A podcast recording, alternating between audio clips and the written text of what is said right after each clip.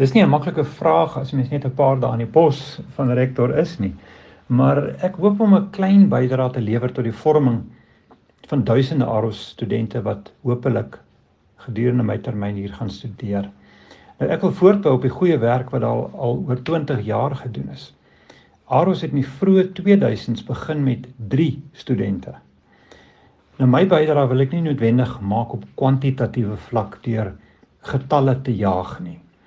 Wat ek wel wil doen is om kwaliteitsprosedures in te stel waar ons deur byvoorbeeld eksterne evaluerings ARS as instansie kan meet teen ander hoër onderwysinstellings landwyd en selfs internasionaal.